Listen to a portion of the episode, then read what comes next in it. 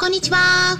サラホリスティックアニマルクリニックのホリスティック獣医、サラです。本ラジオ番組では、ペットの一般的な健康に関するお話だけでなく、ホリスティックケアや地球環境、そして私が日頃感じていることや気づきなども含めて様々な内容でイギリスからお届けしております。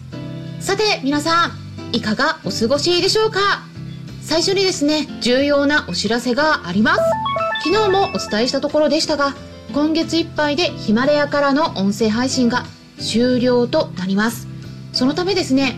今ヒマラヤから聞いてくださっている方々は、来月以降は他の媒体の方から聞いていただくようにお願いします。来週ですね、9月17日にはライブも行いますので、スタンデー FM がおすすめです。そちらのチャンネルのリンク先も載せておきますので、概要欄をチェックしてみてください。さて今回は秋に起こりがちな症状についてお話しさせてもらいます。実はですねこちらの内容はクラブハウスでもお話しした内容を収録したものになりますが結構ながら聞きをしていた方もいらっしゃるのではないかなと思いますので今一度改めて再確認する上でも聞いてみていただければと思いますし今回ご都合により参加できなかった方もいらっしゃると思いますのでちょっとしたことですが参考になるんじゃないかなと思います。ぜひぜひ最後までじっくり聞いてみてください。今回はですね秋に起こりがちな症状ということで、えー、最後にねあの具体的にちょっとねどういう風に使ったらいいかとかあと使う場合は具体的な量とかねその辺もお伝えするんですがただ1点ね注意点だけちょっとお伝えさせてください。あの利用した後の反応っていうのはやっぱ個体差がありますので今回のお話を聞いた後で何か問題が起きないかっていうと100%起きませんっていうことはやっぱ言えないですよね。それは個体差があるのでね。だからまずですねこれはいつも私皆さんにお伝えしてるんですけれども最初に利用する場合はですねこれ鉄則ですね。これはハーブに限らず何か新しいサプリとかなんか使う場合ですね食材を変えるとかこれ鉄則なんですけれどもまず最初に利用する場合はですね少量にしてそして1種類にしてください、まあ、少量っていうのは、まあ、例えば耳かき1杯とかね、まあ、あのワンちゃんの体の大きさにもよりますけれども5キロから10キロくらいの子だったら耳かき1杯ぐらいであとはもうちょっと体重がね大きい子とかだったら大型犬から超大型犬って言われるようなまあ、子だったら、まあ、もう少し小さじ2分の1とか、その4分の1杯とかそのぐらいでもいいんですけれどもそれでもかなり少量ですね。通常量よりもかなり少量になります。でそのくらいの少量を与えて吐いたり下痢したりとか便が緩くなるとかなんかそういうちょっとねあと体をかゆがるとかですね、まあ、そういうような反応が出ないかどうかっていうのを2日から3日ぐらい見るっていうのが鉄則になります。でそこで大丈夫かどうかを確認してですね、まあ、やっぱりアレルギーっていうこともあるのでね。だからそういう反応が出ないかっていうのを見てから3日ぐらいしてそれで大丈夫そうだったらちょっとまた量を少し増やすんですね。でそれを増やすんだけどそれをちょっと倍量ぐらいにする感じで、うん、倍か、えーと、ちょっと1.5から2倍を増やすって感じですね。うん、でまあ少しそれで大丈夫だったらちょっと通常量にやるっていう感じでまあ、2日3日ぐらいごとにちょっと量を増やす。そしてまたそこで見てまたちょっと量を増やす。こんな感じで状態を見ながら増やしていってください。まず最初1種類だけ。でこの辺はですねやっぱりその子によってそれぞれの反応の違いが出ますのでえここはね私は保証はできません。その何も反応起きないよ100%起きないよっていうことは言えないのでね、えー、ご自身の判断で、えー、使っていただくように使うかどうかはご自身で判断するようにお願いしますということを最初にお伝えしますね。でこの秋ですね。まあ日本まだねちょっと暑くなったり寒くなったりちょっと気温の変化が激しいプラスちょっと大雨が来たりねすると気圧が変わったりもすると思うんですね。でそうするとじゃあどういう体の変化が現れるかっていうとこれはだいたいワンちゃん猫ちゃんとその辺に関してはねまあ私たち人間とまあ近いところがあるんですけれどもそういう季節性のものとしてはねやっぱり気温が下がることによってちょっと消化器の問題が出やすいですね。で出やすいのは特に子犬子猫の若い子そして、えー、高齢の子ですね。シニアの子10歳を超えた子、あ、猫ちゃんの場合は15歳過ぎてからの方が問題が出やすいです。まあ特にですね猫ちゃんあお外でね散歩っていうのはまあ私はね時々気分転換のためにやってますけれどもでそして、まあ、これがすごく健康にいいということがもう大体欧米の猫専門の先生たちの間でも知られてることなんで、まあ、それやってるんですけど健康のためにやってますけれどもただまあワンちゃんはね基本的に大体皆さんお外に出しますよね。でまあそうするとですねこれね結構わからないんですけれどもこれイギリスの方ではですねこの特に秋になんかね増えるっていうのが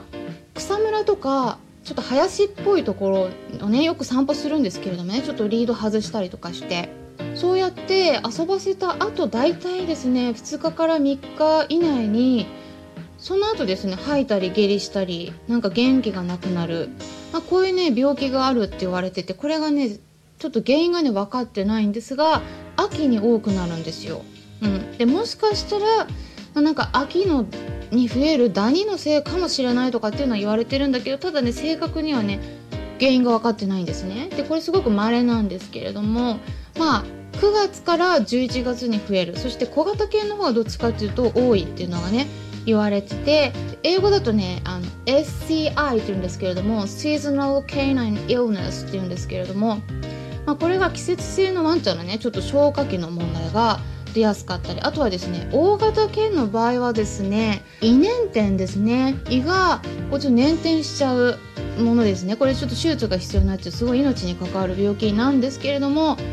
これがですね11月12月1月あたりに多いっていうことが分かっているんですね。まあ、なんでねその季節によってそういう変化があるのかその理由は分からないんですけれども、まあ、やっぱり気温が下がることでその胃の動きがねやっぱりちょっと弱くなるっていうことがもしかしたらあるかもしれないっていうことですね。まあ、これはまあちょっと私の推測ですけれどもこう科学的なんか証明されてるわけじゃないんだけどその理由に関してはですね。だからちょっとこのくらいの時期はね少し消化の機能がちょっと落ちてくる子がいるっていう風に、ま考えていただくといいと思いますだから例えば早めに出る症状としては、うん、ちょっと食欲がなんか一応全部食べるんだけどなんかちょっと残すなとかね。ちょっと食べるの遅いなとか。あとはなんか寝てる時間が長いなとか。元気がないな。もしくは下痢じゃないんだけどなんか便が緩いなとか。なんか粘液っぽいのがなんかついてくる。ことがなんか最近多い。まあそんなことがあったらですねちょっとあのお腹の状態腸活っていうことでね。ちょっとお腹の状態をね、えー、よくするようにちょっと考えていただくといいと思います。でちなみにですねまああのと猫ちゃんに関してはですねよくこの時期に多くなるっていうのがまあ、私以前もねお話ししたんですけども意外にですねあの腎臓病ですね腎臓の数値が上がってくる場合が、えー、これはねちょっとねいくつか論文があってそれによって変わってくるんですけれども初夏ですね。初夏になってくるとちょっとお水をねあんま猫ちゃんって飲まないんですね。だからその影響がすごく強くてそうするとね夏場脱水しやすいんですね。だからちょっと腎臓があの数値が上がりやすいっていうのもあればあとは秋に増えるっていう論文もあったんですね。だからこの辺りちょっとね腎臓系それから泌尿器系のトラブルですね。あの膀胱炎ですね。あの特に、えっと、血小がねちょっとこう増えてきたり、まあ、これもですね多分その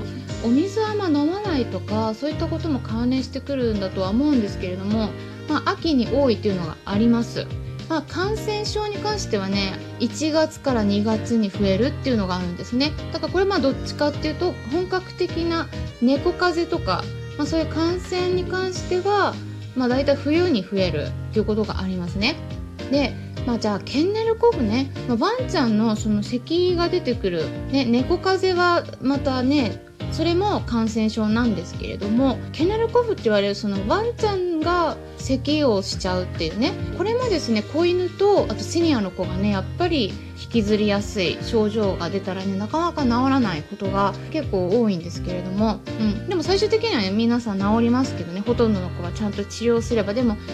結構時間がかかりますね。でもこれってねケネルコフに関してはこれ意外にもですねなんか冬に多いイメージがないでしょうか。私もね冬に多いんじゃないかなとは思ってはいたんですけどね。私たち人間ってねやっぱり風邪ひいたりするのもあのインフルエンザなんかも、うん、冬に多いんですけれどもこのケネルコフっていうねこのちょっと他のあのアデノウイルスとかあとボルデテラとかその細菌とかウイルスとかそういうのが関連してる、咳の症状を出すこう一連の病気というか、まあ、症状のこう名前なんですけどね。それが起こりやすいのはですねこれがあの秋に多いっていう記述もあれば意外にですね夏のホリデーシーズンにも多いっていうのがねあってで私が見ててもですねあの意外に夏にかかっちゃってる子もいたんですよね。まあ、最近もですね実はちょっとご相談もありましてワンちゃんをね購入されてペットショップでね60万ぐらいしたっていうんですね。すごい高いですね。だけどお家に来てからね咳が止まらないと。その方はワンちゃんをね買うのが初めてだからもうねすごい心配になっちゃってるんですね。でずっと治療してても治らないと。ケネルコフはね基本的にかなり時間かかります。まあ1ヶ月以上かかるっていうのは基本的に覚悟はされた方がよくてまあ12ヶ月長くて3ヶ月まあそんな感じなんですね。だから、まあ、結構時間かかりますよってお伝えしたらまあそれで少しはね安心はしたみたいなんですけれどもまあそうですよね1ヶ月ぐらい経っても治らなかったらちょっと心配になりますもんねこのまま治らなかったらどうしようってねちょっと思っちゃうとは思うんですけどまあ平均1ヶ月から2ヶ月ぐらいはねかかりますので、まあ、咳って結構ね長引くんですね。ということで、今回は秋に起こりがちな症状についてお伝えしていきました。参考にしてもらえたらなと思います。それではまたお会いしましょう。ホリスティック獣医、サラでした。